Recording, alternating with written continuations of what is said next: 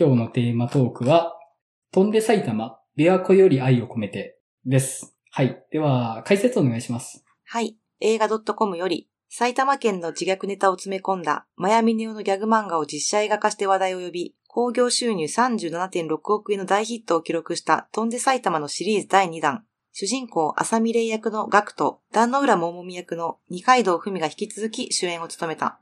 東京都民から迫害を受けていた埼玉県人は、浅見玲率いる埼玉解放戦線の活躍によって自由と平和を手に入れた。玲は日本埼玉化計画を推し進め、埼玉県人の心を一つにするため、越谷に海を作ることを計画。そのために必要な白浜の美しい砂を求めて和歌山へと向かう。そこで玲は関西にもひどい地域格差や通行手形制度が存在しているのを目の当たりにする。そして大阪の巡らせた陰謀がやがて日本全土を巻き込む東西対決へと発展していく。はい。それでは内容に触れる話入っていきたいと思いますので、ネタバレ気にされる方がいらっしゃったらぜひ見てから聞いていただけたらと思います。はい。では、最後の感想、前田さんいかがでした？私あの一作目すごい好きで、一作目を見た時の感想が、あの、もう本当に関西版を作ってほしいっていうのをずっと思ったんで、もうめちゃくちゃ嬉しくて、あの、出身が関西ではないんですけど、もう関西に住んで長いんで、すごく楽しめましたね。関西に住んでる人には絶対見てほしいなと思って、うんうん、この間のバーでもすごい勧めました、人に。なるほど。はい。マリオさんいかがでした？えっと、そうですね。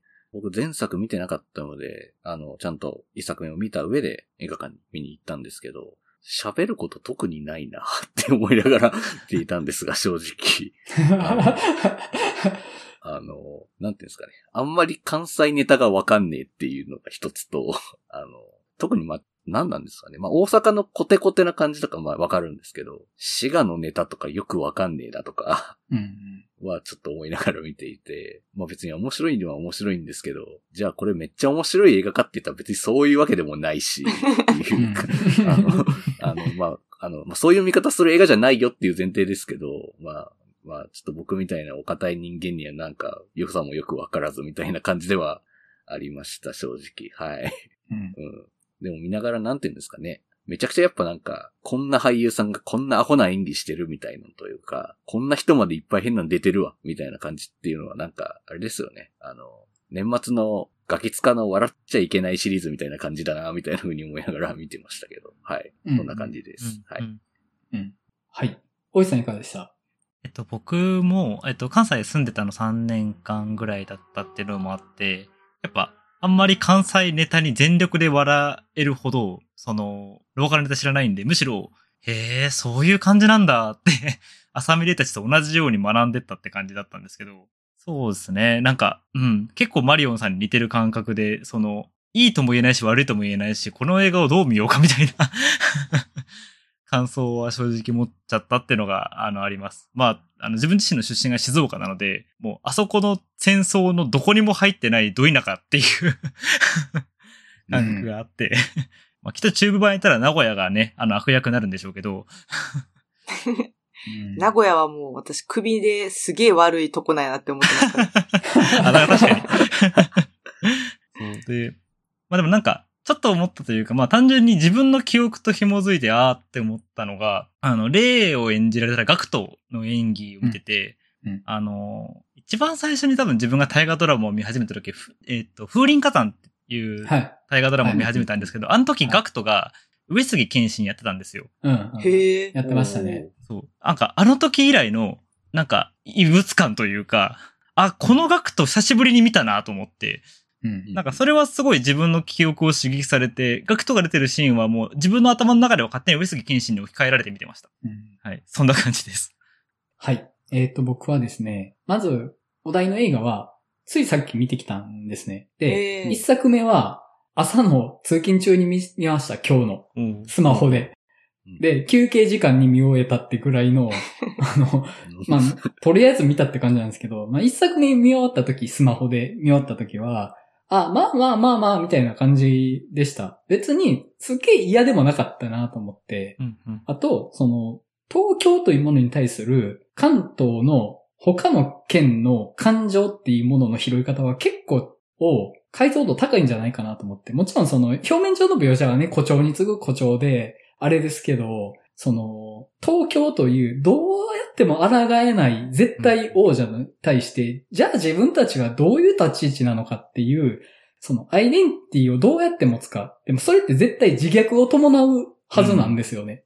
うん、で、その自虐っていうものを誇張したらああなってるけど、多分、みんな、大なり小なり、ああいう劣等感を合わせ持った県民アイデンティティって持ってるんじゃないかなって思って、で、かつそれは横同士ぶつかるものでもあるっていうのも解像度高いなと思ったんですよ。うんうん、東京、横浜の次は俺だっていうプライドがあるっていうのもめちゃくちゃわかるなと思って、なんかそこは正直僕、拾い方として誠実だなとさえ思ったんですよ。いっさくめ見終わった時、うん、で、にさくめをついさっき劇場で見てきました。で、正直結構面白かったんですよ、うんうんうん、で、あの、やってることどってことないんですけど、劇場で見るってだけでゴージャスで楽しくなるっていうのがあって、なんかもうとりあえず絵的に持ってるだけで楽しいなって思えたっていうのがありましたね。なんかそれは、あ、楽しめるんや自分これをっていうのはちょっと発見だったかなっていうところで、内容的にもまあまあまあその関西のメンタリティというか小ネタ拾いつつで、まあその京都大阪神戸のお互いに本当はちょっと自分が上だと思ってるけど横並び感みたいなのも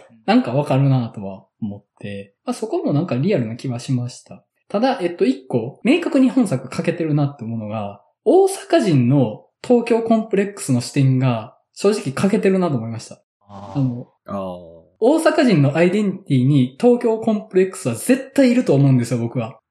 絶対必要だと思ってて、大阪とは何であるかって言われたら、まず東京アンチであるっていうことが僕必須やと思ってるんですよ。そこはなかったのはもったいなかった。あの、そこはやってほしかったところとしてはありました。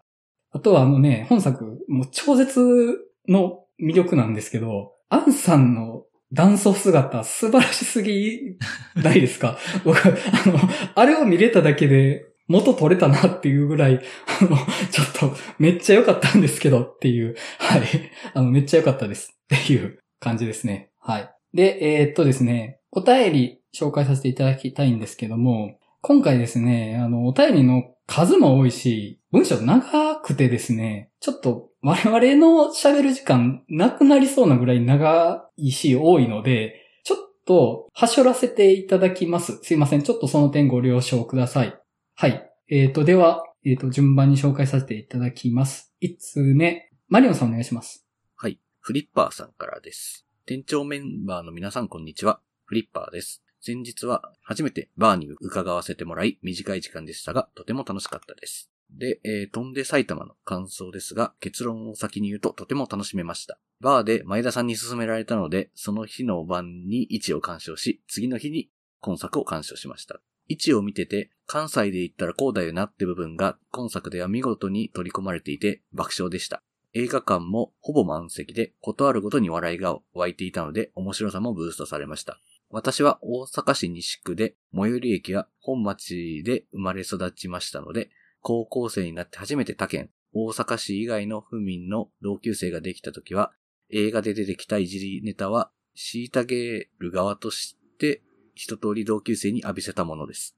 その地方で虐げネタあるあるが刺さりすぎて、今回脚本を練り上げた方は本当にすごいなって思いました。話の作りも中世ヨーロッパのフランス革命などをモチーフにしているかと思うのですが、歴史系ポッドキャスト、古典ラジオのリスナーでもあって、その時代の勉強も一通りしているのでより楽しめました。物議な感想になってしまいすいません。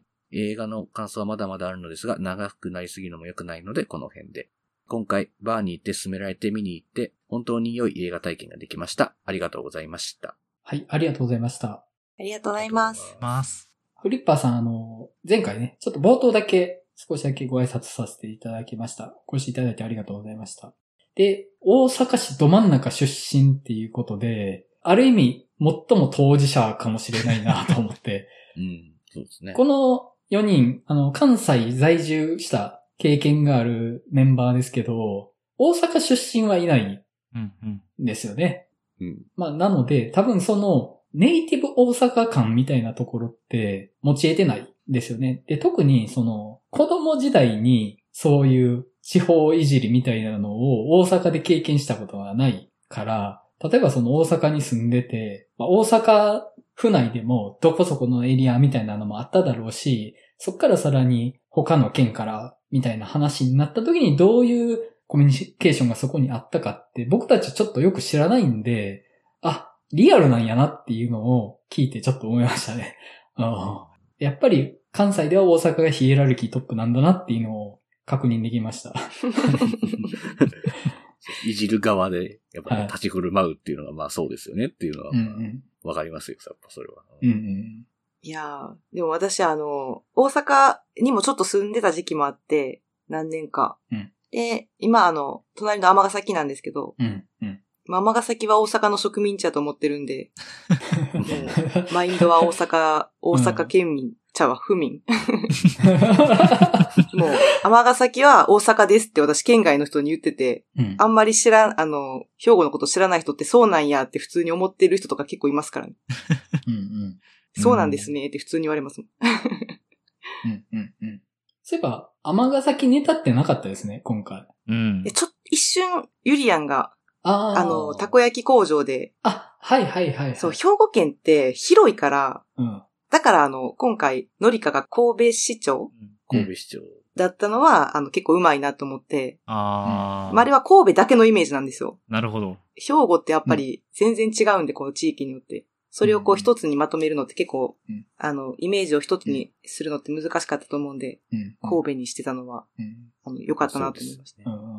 そうですね。僕今神戸に住んでるので、まあ、まあなんとなくああいうおたかくまとまったイメージっていうのはわかりますよっていうね。うんうんうん、とまああと、芦屋も出てきましたよね、一応、ね。うん、なんかまあそういう神戸の、なんていうんですかね、お高くまとまったハイカラな連中イメージみたいな感じをまあ拾ってきてんだなっていう。もうあとは多分あの、はっきり言ってあの、埼玉レベルのあの、そこら辺の草でも食わせておけぐらいの田舎だと思ってそうな感じのね、あの、認識でしょうしね、多分ね、きっとね。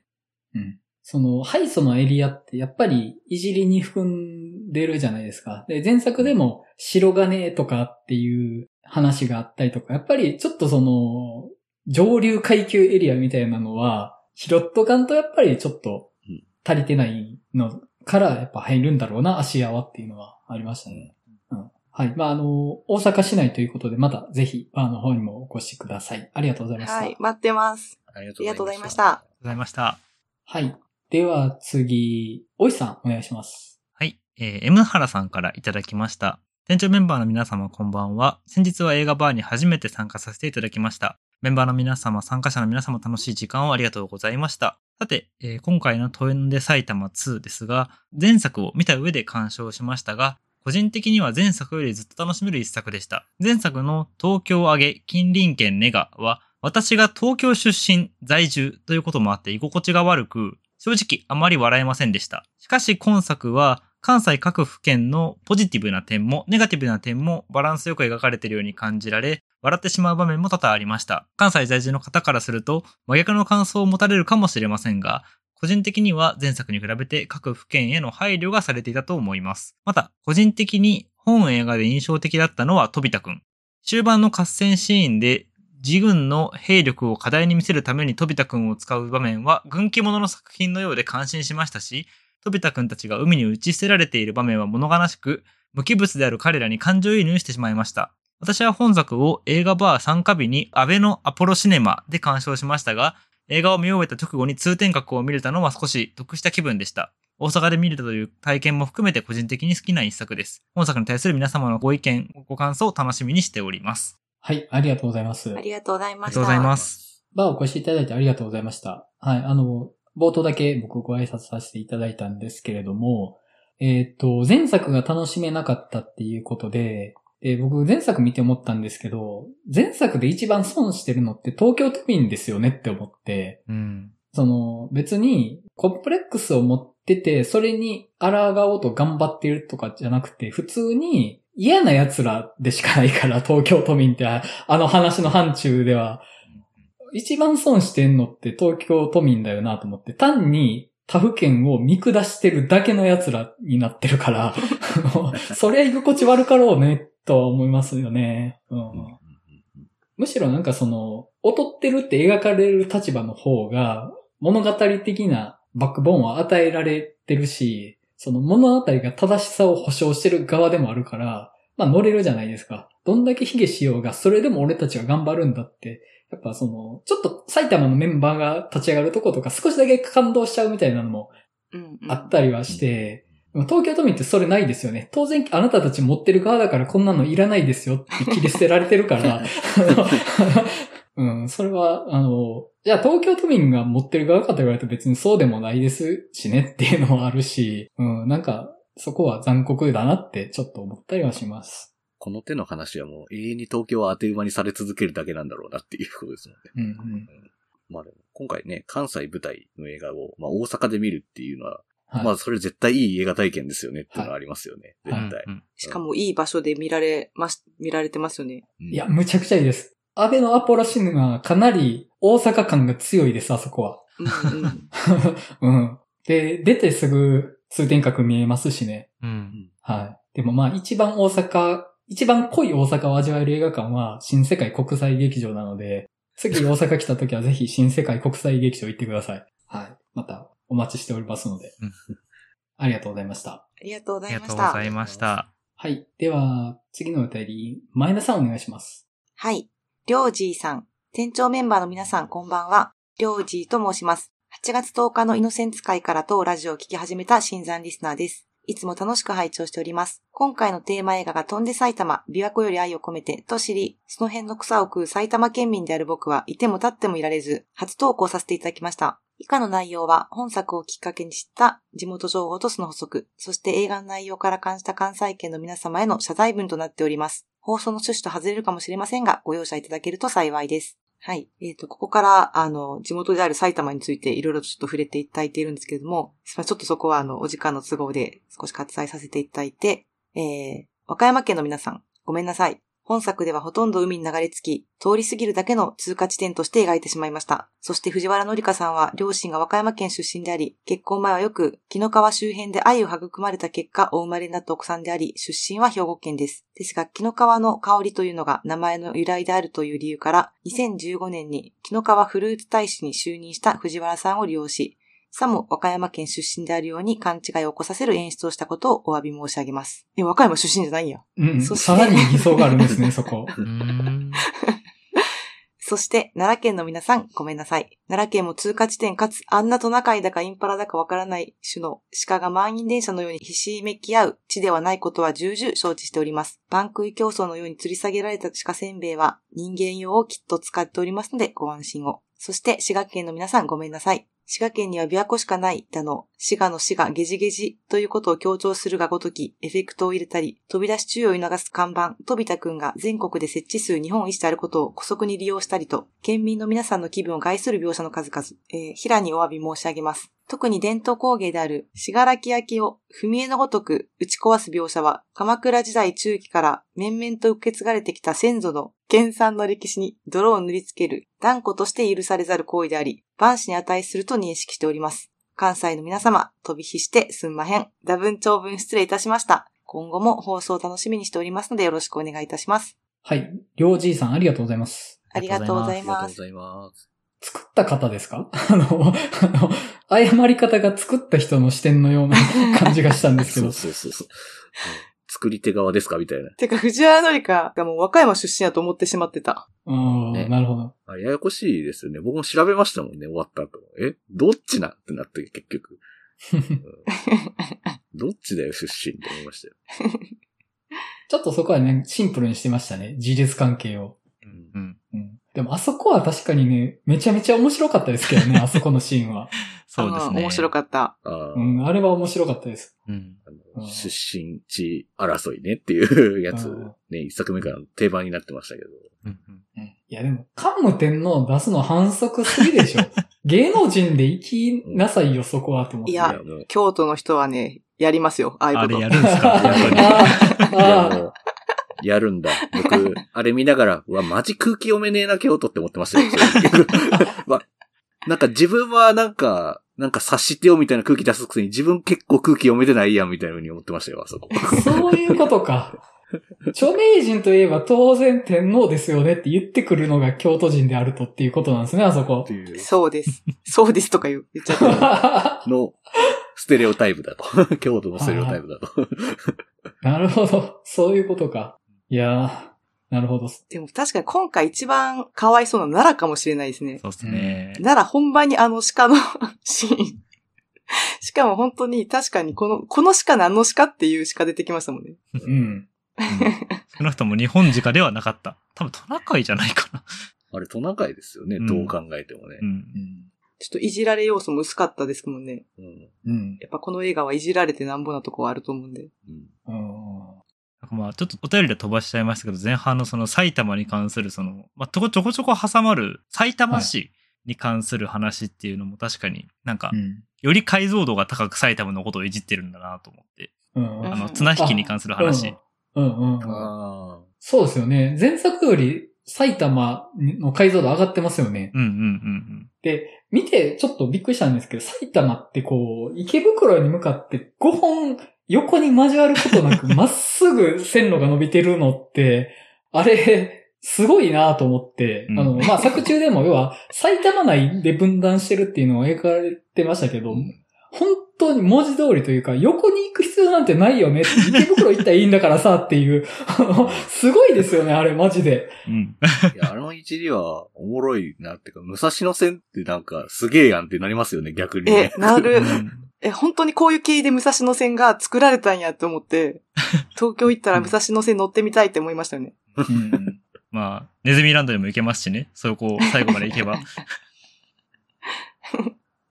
いや前作、ディズニーランドっていう単語出てたのに、今回、あの、ディズニーランドになってるから、あれ、今更配慮しだしたなと思ったら、最後出るから、しかもなんかあれ、猛鉄の目的地着いた時みたいな、いうことでしたよね、あれ。あ、わかるわかる。確かに。確かに。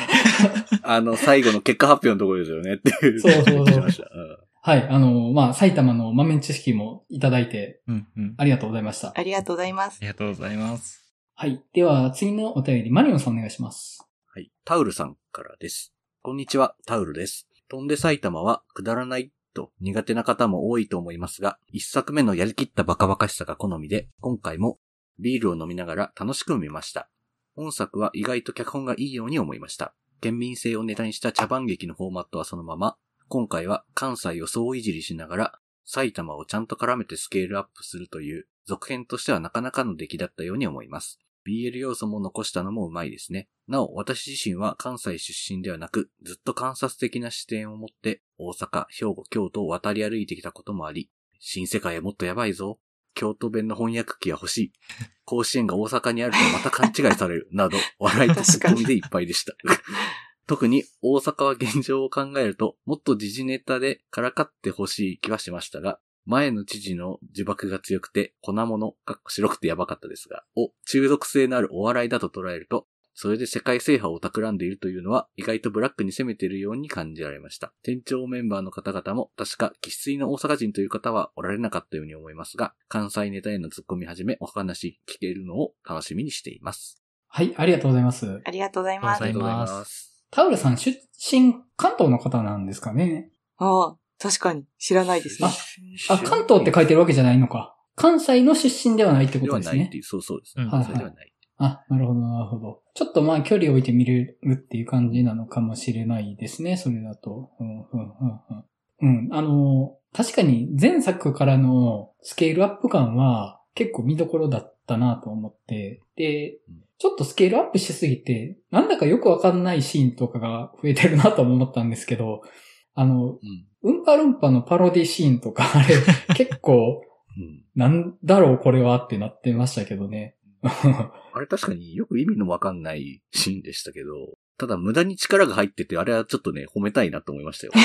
うん、あの、ビジュアル面だけじゃなくて、音楽もちゃんと合わせてきてるんじゃんって思ってびっくりしましたよ。うん、ちゃんとあの、ダニエル・フマン節っぽい感じに再現してて、ちょっと偉いなって思いました。あそこまでやるのは。うんね、あの、いちいちタコをあしらうのとかも、やりすぎやろうと思いつつ、でも、よく考えたら、大阪って割とああいうとこあるんですよね。あの、うん、看板にタコが出てるとか割とよくあるじゃないですか。いや、割とあそこ、うん、そのまんまでしたよね、あの、うん、グリコのあたりの。うんうん、そう、そもそも道頓堀って、ノリ的にはあっち方向なんですよね。うん、道頓堀もそうだし、新世界ってもっと顕著なんですけど、うん、前にね、ブレッドトレインの時に僕ちょっとだけこういう話したんですけど、大阪って人から求められてる大阪像をわざと演じてるとこってあるなとは思うんです。それが求められてるから。もっと言うならそれでお金儲けができるから、わざとらしい大阪を演じてるとこってあるとは思うんですよ。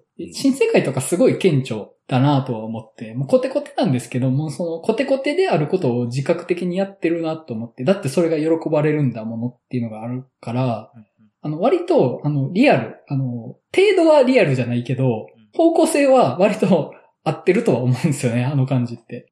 で、えっと、あとちょっと時事ネタっていうところで、うん。あの、すっごい深みですけど、ちょっとあのね、ブラックやなって笑っちゃいました。あのえ結構突っ込んでましたよね。あの、うん、都構想に失敗して、みたいなくだりとか。そうそうそうそう。都構想に失敗して、全国制覇に乗り出したって、おいおいおいおいって言って。あうん、あ本当本当だよねって思いますよねっていう。あとあの万博のネタとかもちょっと、はいね、万博だけはっていう万博泥棒せんといてやーっていうのが面白かったです。言ってましたよね、いやちょっと万博ネタ今マジで笑えないんですけどってあのちょっとリアリティが高すぎてはいなんか意外とそこ、もしかしたら攻めてんかもしれないなって気はしました。まあ、いや、結構、攻めてますよね。まあ、なんか、うん、なんなら私、ちょっとあの、前の府知事に似てるなと思ってましたもん。愛之助のあのキャラが。あー。ほんとだー。ちょっと府知事と市長が、こう、ちょっとややこしいんですけど、大阪。はい。あの、入れ替わったりするから。はい、そうっすね。そう。あのあたりとかは。うん、でも今回の愛之助すごい良かったくないですか？いや、むちゃくちゃいい。あの、うん、うん、あのー、前作の中尾明が単なる黒幕でしかないから、ちょっと魅力には欠けてたんですよ。うんうん、で、本作バチバチに前出てくるじゃないですか。しかも、もう、濃密なエセ大阪感。エセじゃないのか。エセではない。エセではないんだけど。で、大阪なんですか？だったかも、確か。だったんじゃないでしたっけ？いや、今回、愛之助とのりかの株がめちゃくちゃ上がって。いや、めちゃくちゃいいですよね、あれ。好感度めっちゃ上がって。むちゃくちゃいいですよね。のりかと、あの、京都の市長が、うんうん、あの、なんかチュースしてるシーンあるじゃないですか。はい、うんうん。あのシーンとか絶対いらんやんっていうところで、はい。チューする必要ないやろっていうところで、なんかそんな質問面白かったですし。あ, あれですね、愛之助さん、ほんと堺市出身らしいですね。おああ、古墳しかないとかいじられてましたね。うん、いや、本当もう夫婦でよくやってくれたなって思いますよ、本当に。うんうん、夫婦で。いやー、ねえ、堺市、戦国時代は一番栄えてたとこですよ、大阪で。うん、いや、あのね、もうそんなこと言い出したら高知県だってね、明治維新の時はね、一番輝いてたんですよ。輝いてた時期よ、っていう。もうそれ鹿児島も同じこと言い出しますからね、そんなこと言い出すとね。本当ねそれは言い出します。うんうんうん、はい。タオルさん、ありがとうございました。ありがとうございました。ありがとうございました。はい。えー、っと、では、もう一つ紹介させていただきます。レッドジャケットさんからいただいています。店長メンバーの皆様、いつも楽しいお話をありがとうございます。私は現在東京に住んでいますが、もともとは京都出身で、最近東京と京都を行き来することがあり、何度か大阪のバーにお邪魔しました。今回のテーマ作品は関西が舞台ということで、先日のバーに伺った翌日に京都で鑑賞してきました。で、えっと、ちょっといろいろ書いていただいているんですけれども、すいません。ちょっと割愛させていただきます。東京が頂点に君臨し、ナンバーツーの横浜、かっこ神奈川ではない、があり、その次の座を争う埼玉と千葉の不毛なディスり合い、さらにその下で蔑まれる群馬、茨城の悲哀という垂直型ヒエラルキー構造の関東圏における地方解放戦線のわちゃわちゃを描いた前作に対し、本作は一見大阪が頂点に立ち、神戸、かっこ兵庫ではないと京都がそれに続く形になっているように見えるものの、実際には自分が頂点に立っていると思っているのは大阪人だけで、神戸人、京都人はそれぞれ鼻の内では自分たちが一番だと思っていて三つどもえ。三すくみの足の引っ張り合いになっており、さらに置いてけぼりにされてしまっている奈良、滋賀、和歌山を含めた水平横並び型バトルロイヤル構造の地方解放戦線のわちゃわちゃをまあまあうまく描いていたと思います。また、奈良ではなくて滋賀にスポットライトを当てたあたりはなかなか考えたなと思います。かっこ奈良の人ごめんなさい。そもそも前作自体が、まやみねお先生のかなり昔の自虐的短編漫画作品を悪ノリだけで大きく膨らませ、ガクトや二階堂ふみをまや先生の代表作、パタリロのバンコランとマライヒンにしか見えない様相にデフォルメし、かっこ劇中に見た目がリアルパタリロと誉れの高い加藤亮がさりげなくキャスティングされているのも良かったです。伊勢祐介、かっこ今回、帽子とステッキのみの出演だったのが笑いました。京本正樹といった無駄に顔面偏差値の高い豪華な役者陣を配しながらも本人たちもノリノリの上で自虐の渦に突き落として笑いに昇華させた前作に対し、原作に全く描かれないオリジナルの本作の滋賀県に縁もゆかりもないはずの案をルックスのみを目的に引っ張り出してエセ宝塚感を醸し出すとともに、片岡愛之助と藤原紀香という離縁最強夫婦と元祖ジャニーズイケメン川崎麻世を大阪神戸京都に配する絶妙なさじ加減、さらに藤原紀香に至っては自らの出自を産地偽装地に使う悪ノリにまで踏み込ませたキャスティングは秀逸でした。愛之助、紀香夫婦には脱帽です。山村紅葉にいじられる白塗り困った顔の堀田真由も可愛かったです。またどうしても関西が舞台になると吉本が取り上げられがちですが、本作は吉本芸人をあまり前面に押し出さなかったのが良かったと思います。かっこ、しかし今回、京都代表で杉本彩、和歌山代表でラーク・アンシエルの配慮が出ていなかったのが残念です。彼は未だに和歌山出身の隠したいのでしょうか。前作で千葉代表としてヨシキが出ていたというのに。とはいえ、もともと個人的にはこの手のノリの映画はあまり好きではないのですが、興行収入が上がって映画業界が担うのは良いことですし、本作についてはも、そもそも原作のマヤ先生がノリノリみたいなので、これはこれでありで乗っかるのもよし、と思いました。しかし、フジテレビが調子に乗って次に名古屋編か九州編あたりを作りそうな気がしてジェリヒになっていかないかと心配になったりもします。東京では地方出身者でも京都出身といえば、他の地方出身者に比べて、おーと言われることがあったりして、ちょっとだけ変と優越感に浸れることもあった私ですが、本作を見て京都とはいえ、落外の外れの、さらに外れの人間なので、これからは山村もみじさんに、なんや京都言うても偽物やないの、といけずされないよう、息を潜めてこっそり暮らしていこうと心に誓いました。取り留めもない感想になりました。東京開催を楽しみにお待ちしておりますと。はい、ありがとうございます。ありがとうございます。ちょっとはしょってしまったんですけれども、まあ、あのー、前作が垂直ヒエラルキーだったのが、本作横並びになってるっていうのは、まあ、あのー、前作からのちょっとノリが変わってるポイントだとは思うんですけども、やっぱり東京ってもう絶対的なトップだと思うんですけど、それに比べてやっぱ関西って、まあ、大阪がいろんな意味で、まあ、経済規模とか人口ではトップですけど、なんとか圧倒的トップではないので、どうしても横並び感があるというか、もっと言うなら別に、あの、滋賀とか和歌山もそんなに離れてないというか、あの、あそこまで格差できるほど、少なくとも神戸もめちゃくちゃ大きい都市じゃないんですよ、うん、正直。いや、正直リアルなとこで言うと、あの、関西でほんまにトップやって思ってるのは多分京都やと思います。うん、これはガチ。京都だけは思ってるか。いや、京都はなんなら日本の中でもトップやと思ってる節もありますから。まあ、うん、そうですね。多分都としての意地というかプライドがありますからね。うん、いや、そんな京都が好きなんですけどね。いや、僕も京都好きなんですよ、京都。だから今回なんか本当京都の方の感想が私一番こう楽しみにしてて。うん、あそう。なんか普段、どっちかと京都ってなんかあんまり、やっぱりいじりづらいところもあったりするんで、うんうん、あの、そこでこう、その京都の方の感想っていうのは結構面白いです。うんうん、正直京都って、その、あんまり笑えないいじられ方するじゃないですか。なんか、もう、関西来て、あの、京都の人の、あの、出身が京都、京都ですって言って、でも、あの、京都市じゃないんですよ、みたいな、うん、謙遜絶対するんですよ、京都の人って。へーどこどこな、でも、宇治なんですよ、とか。うん、でも、その、県外の人からしたら、なんか、その、どうしてそこで謙遜するのかが分からへんくて、最初は。うんうんうんうん、そう。でも、それは、なんか、あの、逆になんか、それを最近逆手にとって、あの、京都の、なんか、落外の人の方が、落中もいじれるぐらいの感じで、話されることも多いんで、ちょっと面白いなと思って。ああ、そう。なるほど。京都やけど京都もいじれるで、みたいな。はいはいはい、うんうん。なるほど。パワーバランスが変わってきたんですね。パワーバランスが。なるほどな。面白いですね、それ。うんうん。で、こっちでも片岡愛之助、藤原紀香いじられてますけど、うーん、個人的にハイド出てほしかったな。ハイド出てほしかったな。まあ、そう、そうですね。確かにね。前作ヨシキ出てたって流れでいくと確かにちょっと出したくなるね。うん、うん。ねえ。ねえ。で、隠してたんですか？ハイドって和歌山出身のこと。こういうのお好きじゃないイメージはあります。うんうん、ああ、なるほどね。いや、でも、ヨシキが出てて、ダメか、ヨシキ出てるんだったら、ねえ、いや、えー、俺の顔立ててさ、みたいに言ってくれたかったのにね。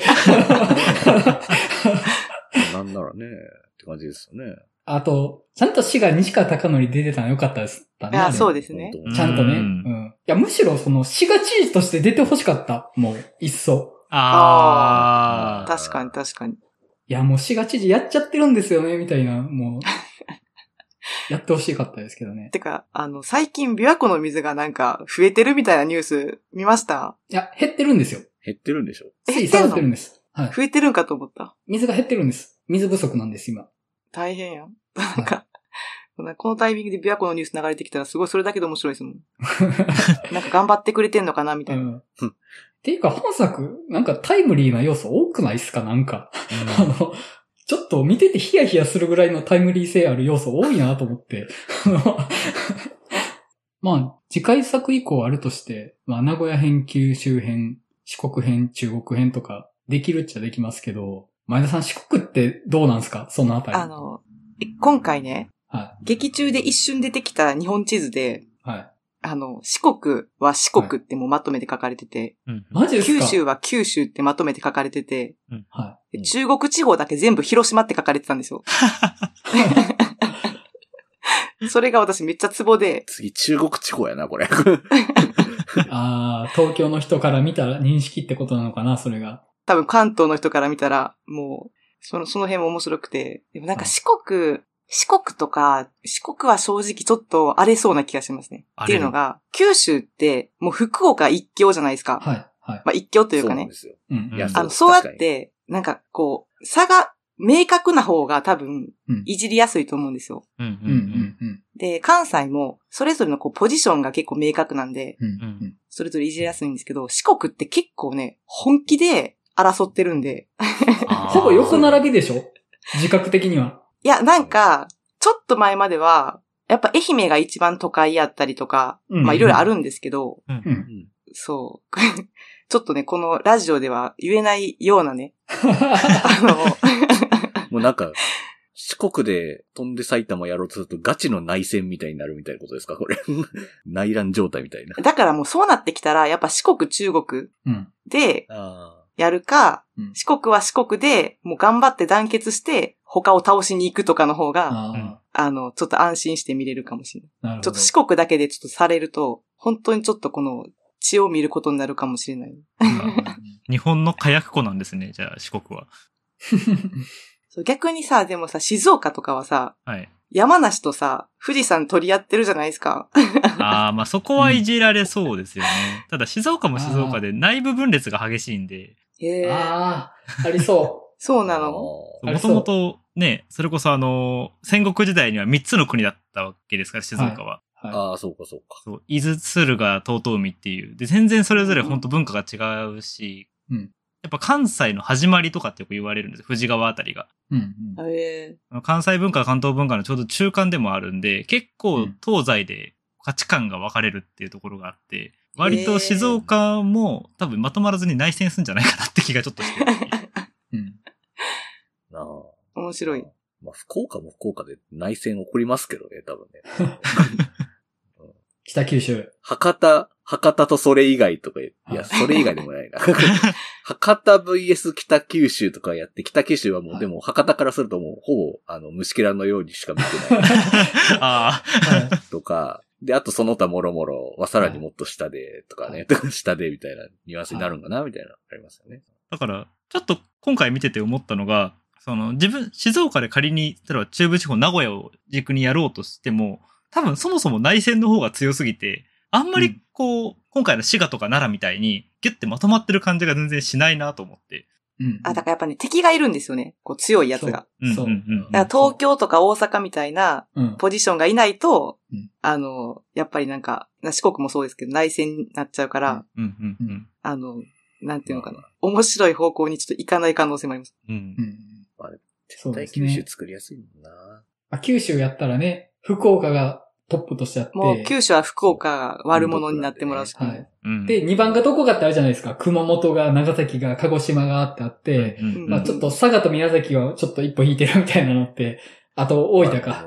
はい。そうです。あの、佐賀、あの、埼玉レベルの、あの、魅力ない県だというふうな感じなので、はい、本当県庁所在地の駅にマジで何もないっていうことでおなじみの県なので、何もなさすぎて、バルーンフェスタなるものが開かれるぐらい、何もない場所っていう。はいはいうん、そういう意味では主役ですよね。確かに確かに。埼玉。そうそう、ね、埼玉ポジションで次は佐賀ですよね。埼玉ポジションでなれます。そう。ほんまや、次佐賀や、絶対。次佐賀です。あ, あと今回面白かったんが、はい、あの、三重。ああ、はい、はい、はい。三重ってね、確かにすごい、あの、近畿やったら三重入ってるんでしたっけ？近畿は三重入ってるけど、関西やと入ってないみたいな。そうそう、分類の仕方で変わるんですよね。うん、そうそうそう。そうですよね、確かに。うん。だからちょっと三重がチラッと出てきたのも、あのチラッと具合がすごいこう、関西にとってのこう、リアルな立ち位置で、面白かったです、うんうん。文化圏的には絶対愛知の流れですけどね、三重は。え、そうですかね。僕え、そんなことない？あの、結構東海で求められるじゃないですか、三重って。はい、はい。で、だから時々それを部活とかの大会とかは三重も入ってくることが多いんですけど、やっぱ言葉が関西寄りなんだよなと思ってて、どちらかと。なんか場所によって違うらしいですね。あ、そうなんですね。関西寄りなとこと愛知県寄りなところ。ああ、うん。で、結構違うって聞いた気がします。多分その違いの方が僕らにとってはこう、なんていうかな、強く映るんで、うん、あ、三重って関西圏なんだってずっと学生時代とか思ってました。あ、なるほど。あ、あの、地図ネタ、僕も拾っていいですか？はい。和歌山行く時の地図に、淡路島載ってたんですよ。お奇跡やと思って、これ。基本的に、東京視点から見た時に淡路島ってないことになるんです。大抵の場合。で、今回あったんですよ。ちゃんと淡路島って。しかも淡路島ってちゃんと書かれてたんで、淡路島あるじゃないかと思って、えー、まあ、四国がね、四国でまとめられてるのに、淡路島だけ存在してるって逆にちょっとそれで大丈夫なのって思いますけどね。まあ確かに、うんうん。え、待って、淡路島って、はい。兵庫。何県だと思いますか？何県だと思いますか？兵庫やんな。そうですよ。兵庫ですよ。そう、ちょっと徳島とね、迷う時があります、ねはい。あ、そうなんです。あの、文化圏的には徳島の方が近くって、へー。で、もともとその、阿波藩の方に、含まれてたので。あわ踊りのあわと一緒ってこと？あ、そうそう。だから、あのー、えっと、多分、もともとは三好氏が抑えてたんですよね。うんうんうん、そのあわの方から。だから、あの、もともとは、あの、分かれてるんですよ。で、もうその、廃藩置県で兵庫県に含まれただけなんですよ。淡路島は。そうなんですね。はい、へぇ、はい、だから、あのー、徳島の方のチェーン店とか、淡路島にまで手を伸ばしてたりはするんですよ。うんうんうん、ああ、はいはいはい。それはもうなんというか、あの、ネットワークが徳島の方から伸びてるんですよね、淡路島って。うんうん。うん。あと、まあ、あれもあるかな。鳴門大橋が、明石海峡大橋より先に、あの、できてたから、陸路は四国の方に紐づいてたんですよね、淡路島って。ああ。え、方言は？方言は、淡路弁っていう言われるものがあります。うんうん、なんかどっちに近いとかあるんですか、うん、徳島と兵庫。えー、っとね、兵庫はね、兵庫というかちょっと僕そのあたりわかんないんですけど、あのー、やっぱね、大阪の真ん中の方とはちょっと違ってて、うん、淡路島って、あの、要は海路の中心なんで、うんうん、どっちかというと、その大阪でも泉州の方とか、あるいは、あのー、兵庫でも、播磨の方とかとのつながりが強いんですよね。だから、海で渡った時に、その、対岸って泉州なわけですよ、淡路島って。で、播磨灘を越えた先って姫路の方なんで、どっちかというとそっちの方がつながり強くって、文化的にもそっちの方が近いって言われてるんですよね。へー。うん。なんかでも島出身ってちょっと憧れあります。まあ、四国もでかい島なんですけど。そもそもね。なんか県にとらわれない感じがやっぱありますよね、島っていう。まあね、その、県民性とは別のアイデンティティを持ちやすいですよ。うん。だってもう物理的に断絶してるから、もう淡路島ですってあの、言いやすいかなっていうのがあって、うんうんうん、はい。一回お便り切りましょうか。あ、そうか、もうまだ、まだお便りでしたね、はい、そういえば。はい。レッドジャケットさんありがとうございました。ありがとうございました。ありがとうございます。はい。では我々でテーマ出していこうと思うんですけど、まあ、結構喋ってるけどなんも。はい、うん。役者の話していいですか？うん。はい。はい。アンさん、良くないですか？え、めっちゃ良かった。いや、良かった。めちゃくちゃいいですよね。いや、良かったです。いや、めちゃくちゃいい。ちょっとあれはキュンとしてしまいますよっていう。いや、うん、もう、もう、うっとりしながら見てました、僕も。むちゃくちゃ良くって。で、その、またね、ガクトとの絡みはね、あの、二階堂ふみとの絡みって結構幼いじゃないですか。うんうんうん、二階堂ふみ側のアクションが結構子供っぽいから、まあしょうがねえなみたいな、あの、お兄さんと弟みたいな感じのつながりだけど、今回ちょっと関係が対等に近いというか、身長もほぼ一緒ぐらいだし、うん、なんかね、締めっぽい。二人のコミュニケーションがあの、なんかしっとりしてて、ちょっとちょっとちょっとちょっとって思いながら僕見てたんですけど、もうよくってね、あと、あの、片岡愛之助はね、もうさっきもずっと言ってましたけど、むちゃくちゃよくって、やっぱあの、圧の強い大阪の人感がちゃんと出てる。うんうんうん、でもやっぱりその、ちゃんとその歌舞伎の人だから、立ち振る舞いも美しいし、うん、確かに確かに。なんか、うん、体幹をしっかりした動きしつつ、ちゃんとその下品さを醸し出してるとこよくって、あの、ガクと攻めてるシーン、ちょっとむっちゃエロくなかったですか？あの、あのいや、前作も伊勢谷友介がガクと攻めてるシーン、あ、なんかむっちゃエロいなと思いながら見てたんですけど、本作さらにちょっとその、脂っこさがあって、なんかすごいやばいシーンを見てるなっていう感じになってたんですけど、いや、なんか、むっちゃ良かったんですよね、すべてが。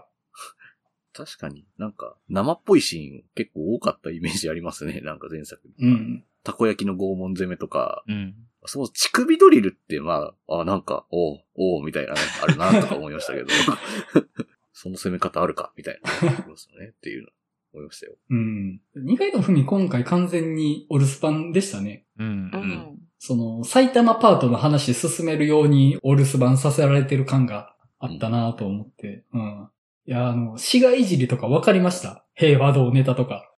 いや、なんかあの、ポイントカードが、なんかポイント換金できるみたいな。うんうん、なんかありましたよね。なんかそれが、なんかありましたよね。全然分からへんけどめっちゃおもろくて。はいはい、そうなんやと思って。平和道、ね、平和道ネタ、鳩のマークの。うんうん。え、あと、マイアミビーチってあるんですか？あいや、そう、それはね、あるのは知ってました。あ、えー、あるんですね。あるんだ。はい。あんなに廃れてはないと思うけど。あ、でもある、あるんですね。うんうん、あと、飛田くん。飛田くん。はい。うん、とかあれ、飛田っていう名前なんやと思って、しかも滋賀出身なんやと思って。それは聞いたことありました。うん。なんかあの、飛田がこう、なんていうのかな、人の代わりにこう踏まれたり、折られたりしちゃちょっと悲しかったですよね。いやありがとうと思って。ね悲しい。あそこに滋賀県人のソウルが宿っているんだなっていう。何言ってもバカにしてるようにしか聞こえないですけどね、まあ。映画がバカにしてますからね。いや、でもあの、合戦シーンの時に、あの、人数多く見せる作戦で、あの、飛田くんを使うとか、うんうんうん、なんかあの辺の合戦シーンは、もうちょっと膨らまして欲しかったなって思いましたね。確かに。結構面白かった。もっと見たかったですね。うん、もっと見たかった。飛田くんをあの、盾に使うとか、くなすじ全身に塗りたくってくせえぞとかっていう、ああいうこう、奇策みたいなので、ちょっとね、戦記物的にちょっとやってもらえたらもっと楽しかったなとかはちょっと思いました。うん、確かに。面白かった。確かに確かに。あの、滋賀は実際あの、忍者もいるから。そうですね。そう、出てきてたけど、もっと忍者活躍してくれてもよかった。そうですよ。忍者出さないのもったいないですよね。うん。ちょっとね、まあ、まあ、忍者成分はあの首で補給してるので、まあいいんですけど。いや、そうなんですよ。なんか、同じ日に、あの、これ見た後に首見に行ったんで、あ、なんか、同じ映画見てるから、みたいな。まあ大体同じ場所っちゃ同じ場所やしな、あんたそうそうそうそう。同じ場所やしなっていう。うん、いや、だから私ね、ナポレオンめっちゃ楽しみになってきましたもん。ああ、マジですか？これで並べたら怒られると思うけど。怒られるわ。なんかこう、高まってきましたね、この。そうそうそうそう。いやいや、でも、似たようなもんですよ。フランス革命からの流れですから。確かに、繋がってる。そう、そうなの。だから、ね、それこそ滋賀は安土桃山城があったわけで、はい、信長にもむしろ繋がっているし、うんね、むしろその、ね、あの、作中でも言ってましたけど、戦国時代のあらゆる面での日本の中心じゃないですか、滋賀って。そうですね。うん。ね、本当に。確かに。だから、まあ、むしろ、めちゃめちゃ血生臭い場所でもあるし、で、うんうんうん、なんかこういうことやるには合ってるんじゃないかなとは思いましたけどね。うんうんうん。あと、あれだな、鳥人間コンテストネタって言われました。誰も出てこんのか、琵琶湖からって。確かにあれ出てこんのよねって、折り返すんだよねっていうあの。映像素材の使い方思い切ってて結構良かったんですよね。あの、全体的に。あと思ったんですけど、鳥人間コンテストって読売テレビだよな、とか思って。フジテレビじゃねえなって、フジテレビ系列じゃねえなって思って。よく使ってんなって思いましたけど。うん、しかもあの時の鳥人間のパイロットの人って、結構じゅうねん以上前だと思うんですけど、うん、めちゃめちゃ熱いパイロットの人がいたり、結構ミーム化してた人のパロディですよね、あれ。そうです、そうです。そうですね。なんていうか、東北大の方ですよね、確かね。はい。うん。いや、懐かしいネタ拾うなぁ。鳥人間コンテストが一番面白かったかもしれないです、僕の中では。確かに面白かった、あそこ。うん。あの、今回見てて思って、たんですけど、僕結構楽しめたんですよ。うんうんうん、で、まあ、正直その地方いじりとかはそんなに好きじゃないんですけど、なんで楽しめたんかなと思ったんですけど、やっぱりあの基本的には根っこは自虐っていうのがあって、うん、本作この前作からつながるこのシリーズの根っこって他者いじりよりもまず自虐っていう視点があって、うんうん、その自虐ってやっぱりその対東京でのアイデンティティを得るために一旦自虐する必要があるっていうのがあって、だってないんだもの。少なくとも都会ではないんだものっていうところを一旦受け入れて、それでもっていうのに至るっていう、なんかそこの心の流れはちゃんと描かれてた気はしたんですよね。で、僕でもやっぱり例えば、淡路島出身ですって言った時に、いや本当淡路島って何もなくてね、玉ねぎしかないんですよね、あははとか一旦言うんですよ。うんうんうん、でもやっぱその先って、いやでもな、淡路島ってね、ここがいいんですよね、みたいなのは根っこにあるからそれが言えるのであって、で、その、一旦自虐するのって、例えば関西やったら、まず大阪ありきじゃないですか。で、淡路島にとっては、まずその次に神戸を挟むんですよね。うんうんうん、で、神戸、兵庫県の中心である神戸に対しての淡路島ってこの程度なんですけど、でもまあここはいいとこなんですよね。っていう風に感じてるっていうので、その、どうしても郷土アイデンティティを得るために、一旦自虐を減る必要があるし、あと、やっぱりその、強大なものに対するアンチテーゼが必要だなと思って、アイデンティティのために。うんうん、だから、前作でもそうなんですけど、前作ってもう東京っていうのは圧倒的ですと。でも、その、そうではない埼玉っていう、そこにアイデンティティを得るために一旦自虐をかましてるっていうので、それ多分、現実的な思考プロセスだと思うんですよね。うんうんうんうん、でもそれを減るっていうのは、多分結構的を射てるような気がしてて、うんうんうん、で逆に東京の人のアイデンティティって東京にはないんですよね。これ東京映画の時も話したんですけど、これ。うんうん、ああ、知ってましたね。でもさ、実際のとこどうなんですかね。なんかその、あるかもしれへんけど、言いづらい部分もある、あるのかもしれないじゃないですか。私東京都民ですっていう自意識ある人っているんですか？いや、あったとして言えないじゃないですか。うん。っていう、だから本当は東京の人だけで集まる会とかでは、思いっきりある、うん、言い合ってるかもしれない。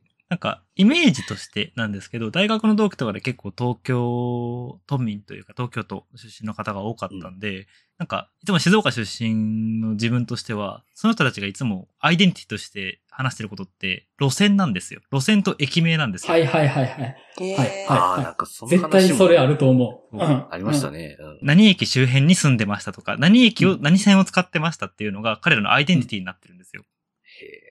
いや、それ絶対そうだと思う。都会のアイデンティティは路線に紐づくっていうのは僕絶対あると思ってます。うんうんうんうん、なんかそういう意味では、なんか都会ってどうしても、まあ、変な言い方すると優劣がついちゃうじゃないですか。はい。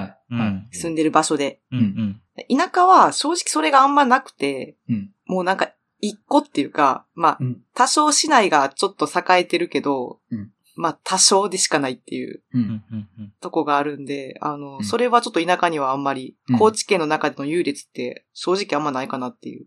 うんうん。それはそうやと思います。うん、それにちょっと近い話なんですけど、都道府県魅力度ランキングってあるじゃないですか。はいはいはい、ああ、今回も出てましたよね。うん。うん。で、関東で言うと、埼玉と茨城と群馬がよく下の方にいるっていう話があると思うんですけど、それってめちゃめちゃ関東自意識の表れだなって僕は思ってて。関東自意識。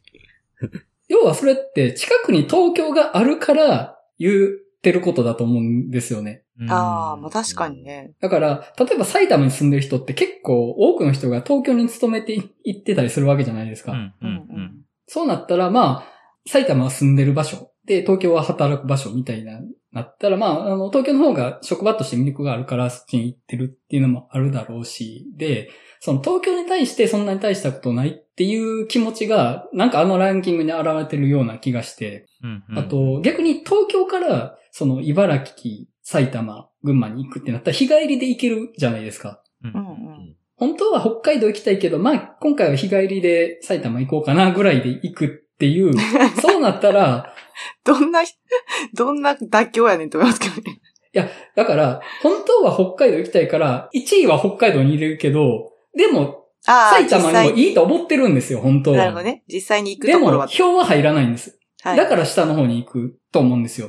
でもそれってやっぱり近くに東京があるからこその思考であって、例えばこれがもっとその東京から離れた地方だった時にそもそも東京と比較してのここっていうのにならないから、うん、自分たちの近場で票を入れるしかなくなると思うんですよね。そうなったら地方には比較的票が入りやすくなる。まあ、確かに。だから相対的に関東の東京とか横浜とかあるいはまあ千葉も比較的上位でしたけど、そういう都道県以外には票が入りにくくなるっていう構造になってると思うんです、あのランキングって。うんうん、だから、基本的に、あの、飛んで埼玉と同じ構造だと思うんですよ。俺たち東京じゃないからな、ないからな、みたいな、関東自意識の現れだと思うんです、僕あのランキングって。なんか、そもそもあ、違います違いますいや、違う違う。まあ、それわかるんですけど、そもそも魅力度ランキングってなんやねんって感じありませんって思ってたんですけど、一体、どこの誰が作ってるランキングなんやってずっと思ってるんですけど。いや、私ね、飛んで埼玉の、いや、いいなって思ったところって、うん、あの、やっぱなんか埼玉がね、すごいやっぱ羨ましいなって思ったんですよ。うん、これだけ、あの、なんていうのかな、リアルな、こう、地元を、まあ、その自虐的にやけど、そこにスポットを当ててくれてるっていう時点で嬉しいと思うんですよ。うん。うん、あの、高知県って、まあ結構その映画の、なんていうんですか、こう、題材というかこう場所、うん、になったりするんですけど、うん、映画に出てくる高知ってキラキラしてるんですよ。うん、でもなんかそれって、まあ高知の一面ではあるけど、うん、正直すごくこう偏った切り取り方やし、それこそ都会の人の理想の押し付けみたいな、はい、とこがすごいあって、はい、高知県に住んでる人から見て、ちょっとなんかしらけてしまうとこもあるんですよ。はい、でもそうじゃなくて、あの、実際高知に、いや、そうやねん、高知こんなんやねん、みたいな、うん。実際の高知のそういう、なんていうのかな、リアルな部分にスポットを当ててくれる映画があったらすごく多分嬉しいなと思うし、うん、そういう意味でこの飛んで埼玉は、あの、出てくる県が、やっぱいいなって、羨ましいなって、はいはい、こう、スポットをそうやって当ててもらえてるっていうのは、はい、だからその、魅力度ランキングでも、うん、あえてその最下位に入った方が美味しいみたいなとこもあるじゃないですか。それスポットが当たるから。まあ、そうなんですよね。うん、そう。もうそれをアイデンティティにしてますからね。そうそうそう。だから何でもいいから、スポットを当ててほしいんですよね。多分、うん、どの県も、うんうん。キラキラさせなくていいから、とりあえず認識してよっていう。うんうんうん、そう、それが結構ね、この映画の個人的には好きなところで。うん、今、前田さんがおっしゃったのに近い、思い当たることが僕もあるんですけど、演歌の歌詞に出てくる地名って、東京から遠い説。ああ。どこそこの女、どこそこの人みたいなのって、東京から遠くないですか？例えば、天城越えとかですよね。天城は割と近いか。割と近いか。近いか。いや、その、例えば長崎とか、ああ、確かに確かに。函館とか、要はそれって、あの、日常から離れたエキゾチックな場所っていう意味。ああ、確かにね。その物語を含んでる場所っていう意味。だからそれは日常じゃないからこそ歌に歌われてたりするのかなっていう感覚。ごめんなさい。これはちょっと僕視野狭いかもしれないんですけど。それってやっぱり魅力的だからそこに歌詞に歌われてるわけじゃないですか。うんうんうん、でも実際にそこに住んだら不便はあるんですよ。でも歌詞には選ばれる。だからその魅力的だよっていう票は入る。でも別に実際にそこに住みたいと思ってるわけじゃないみたいなのって多分あって、うん、で、東京に近い県は実際リアルに住めるから、なんやったら住んでるからその票が入らないんじゃないかなと思って。だから、うん、自分たちの生活圏じゃないからこそ魅力的に感じるっていうところだと思うんですよね。うん、まあ、観光地とかね、そういうイメージで。うん。うん。うんまあ、その意味で、やっぱ、飛んで埼玉って、ある意味、ほんまのリアルというか、いや、もう俺たち、このなんもないところで住んでんのあれなんですよね、ええー、とか言いながら、でも、それでも、ここで生きてるのを肯定したいっていうのがあるから、やっぱりみんな映画見に行ってるんだろうな、とは思ったんですよね。うん。うん。だから、埼玉、前作、埼玉でめちゃめちゃヒットしたじゃないですか。うんうんうん。やっぱ、みんな思ってたんだな、と思って、だから、その、東京コンプレックスめっちゃあるよなって、でも、俺たち、ああ、こういうのあるよね、あるよね、でも、俺たちっていいよねって言いたい。それは、あの、大阪もそうだし、僕は淡路島でもそうですけど、やっぱそれを劇場っていう、単なるコンテンツ以上にイベント性を帯びてる場所に行ってみたいっていうのはあるんだろうなと思って、だからヒットしてるんだなと思ったんですけど、うんうんうんうん、あと、本作、欠けてるなという思う部分なんですけど、やっぱり大阪はアンチ東京をもっと強調すべきだったと思うんですよ。本当に。うんうん、そうですね。で、本作って関西のトップとしての大阪、それは前作の東京の位置に大阪がいるっていう話。で、それで日本征服しちゃうぞ、なんやったら世界征服しちゃうぞっていう話ですけど、その根っこに僕、東京コンプレックスを忍び込ませといた方が良かったんじゃないかなと思って。あうん、僕大阪人の東京コンプレックスってむちゃくちゃ根深いと思ってるんですよ。これはもしかしたらそれこそもう、大阪の人とかからかもしれないですけど、その、首都を取られたっていう。うん、ないない。あのまま太閤さんが生きてくれてたら大阪が首都やったんやけどなみたいな、うん、でももう徳川のアホに取られてもうたみたいな思いがあるんじゃないかなって気がしてて、でそれが例えばその阪神タイガース人気とかにもつながってると思うんですよね。阪神タイガースが人気なのは読売巨人軍の敵だから人気なんですよ、あれは。そうですね。確かに確かに確かに。だからやっぱり大阪の球団でもパリーグの球団は阪神に比べると相対的に知名度が低い。ではなってる、うん。それはやっぱり、読売巨人軍に相対する阪神タイガース、東京に相対する大阪、実際大阪じゃないんですけどね、阪神タイガースは。そうなんですよね。僕毎回それ思ってるんだけど、まあいいやって思ってて。あそこはあの、関西です。あの、母体としての、うんうんまあね。東京と戦う関西っていう文脈での阪神タイガースなので、やっぱりその、東京を超えたいっていう思いは、大阪をテーマにするんだら僕は描いてほしかった。単に、その、首都圏も征服しちゃうぜとかじゃなくて、その動機、今回で言うと前知事ですよね。うんうん、片岡愛之助の母親がなぜそこまで派遣を求めたのかっていう、そこに東京に対する劣等感みたいな、あるいは反骨心みたいなのがあってくれた方が良かったなと思って、なぜなら実際に大阪の人は東京に対する反骨心めちゃくちゃ持ってるから。確かに。なんか、劣等感っていうよりは、そう、反骨精神の方が近いかな。反骨心だと思います。うんうんうん、そうですね、うん。その、なんていうか、アンチイズムみたいなのを基本的に持ってるんですよね、大阪の人は。うん、で、かつ、それが大阪人のアイデンティティの最も最たるものだと思ってて、大阪人とは何かと言われたら、アンチ東京っていうのが僕の論。まずそこが一番強い。たこ焼きとかっていうのはあくまでフレーバーでしかなくって、最も芯は、東京なんかに負けへんぞっていうのがやっぱり大阪の一番大事な芯だと僕は思ってて。確かに。負けへん。確かに。そう。そこ、東京なんかに負けへん。今は政治、経済、文化、アライメント押されてるけど、もう一度あの頃、豊臣の時代の大阪に覇権をもう一度取り戻すんだっていう、これ、あの、プリンセス豊臣とかこういう話やったと思うんですけど。そうそうそう、なんかそうでしたよね。そんな話だったな。うん、はいはいはい。これをやってくれたら、ほんまの大阪人の精神性を描けてたという気がしてて、うん、単に関西のトップじゃないんですよ。確かに。東京に負けないっていう気持ちが大阪人には一番大事だと僕は思ってて。それがあってくれたらな。確かに。それがあるとよりその、片岡愛之助演じるその大阪府知事のこう動機というか、はい、なんか悪役なんだけど憎めない感じがより出ますよね。うんうん、まあ、うん、我々もね、そういう気持ちで関東にね、殴り込みに行くわけです。え、そういう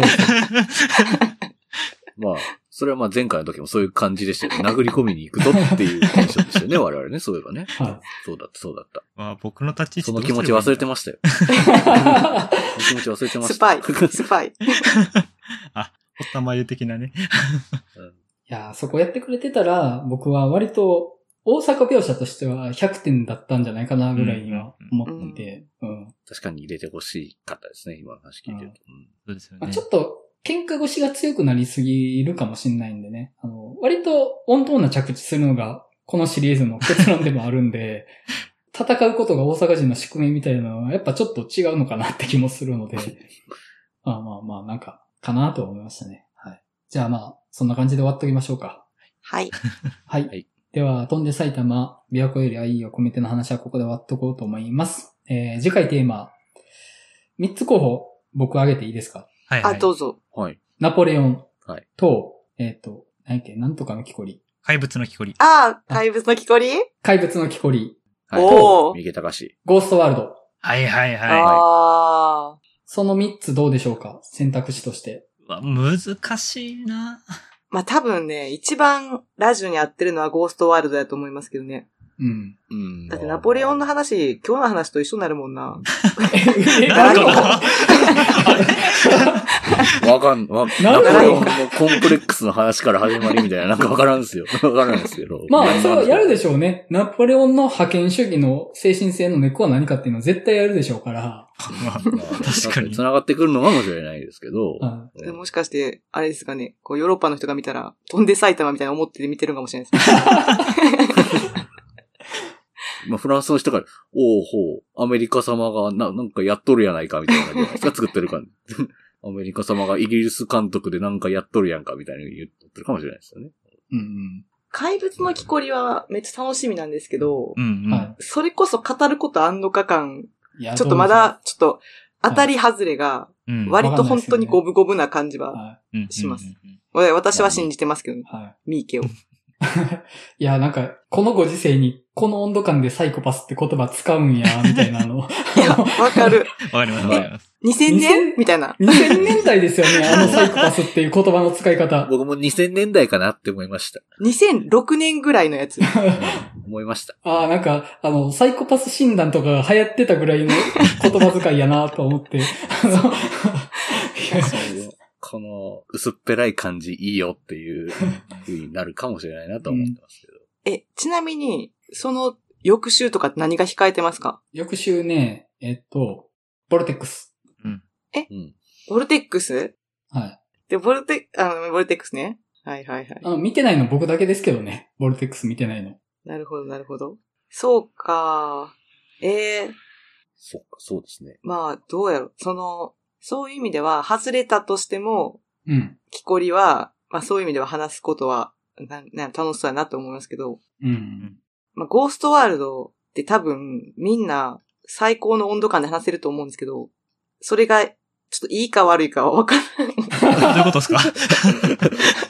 まあなんか、言わんとすることはわかる。もう一回、かさぶた剥がしますかみたいな。ああ、なるほど。そう。なんかね、それはある。うん。いや。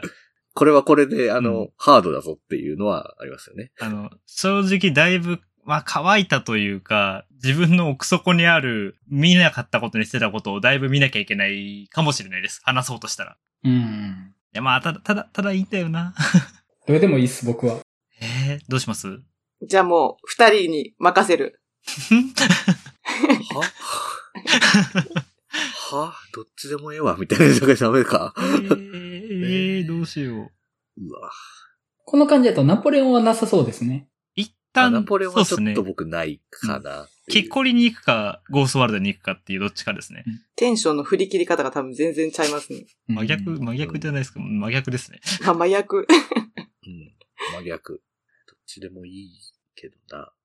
ちょっとじゃあ、うん、テーマ決めるのを後にしましょうか。まあ、後ほど。はい。はい。はい、後ほど決めましょう。はい。はいはい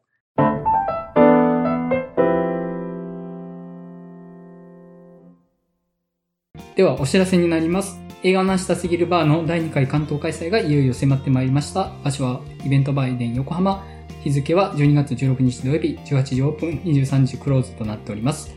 さらにこの日は初の公開収録を開催予定です。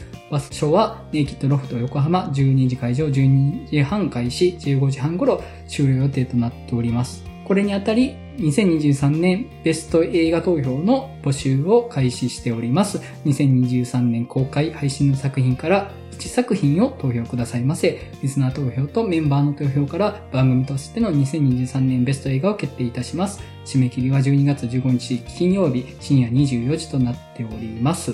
またこの番組ではお便りを募集中です。番組全体や次回テーマへの感想などご自由にお送りください。バーの最新情報、次回テーマは X かっこ Twitter にて告知しておりますので、ぜひフォローをお願いいたします。お便り受付先、X アカウント、番組グッズや Discord サーバー参加などのご案内を番組説明文に記載しておりますのでご確認くださいませ。はい、それでは映画の話したすぎるラジオだいひゃくよんじゅうよんかい、飛んで埼玉、琵琶湖より愛を込めての回を終わりたいと思います。それではまたお会いしましょう。さよなら。さよなら。さよなら。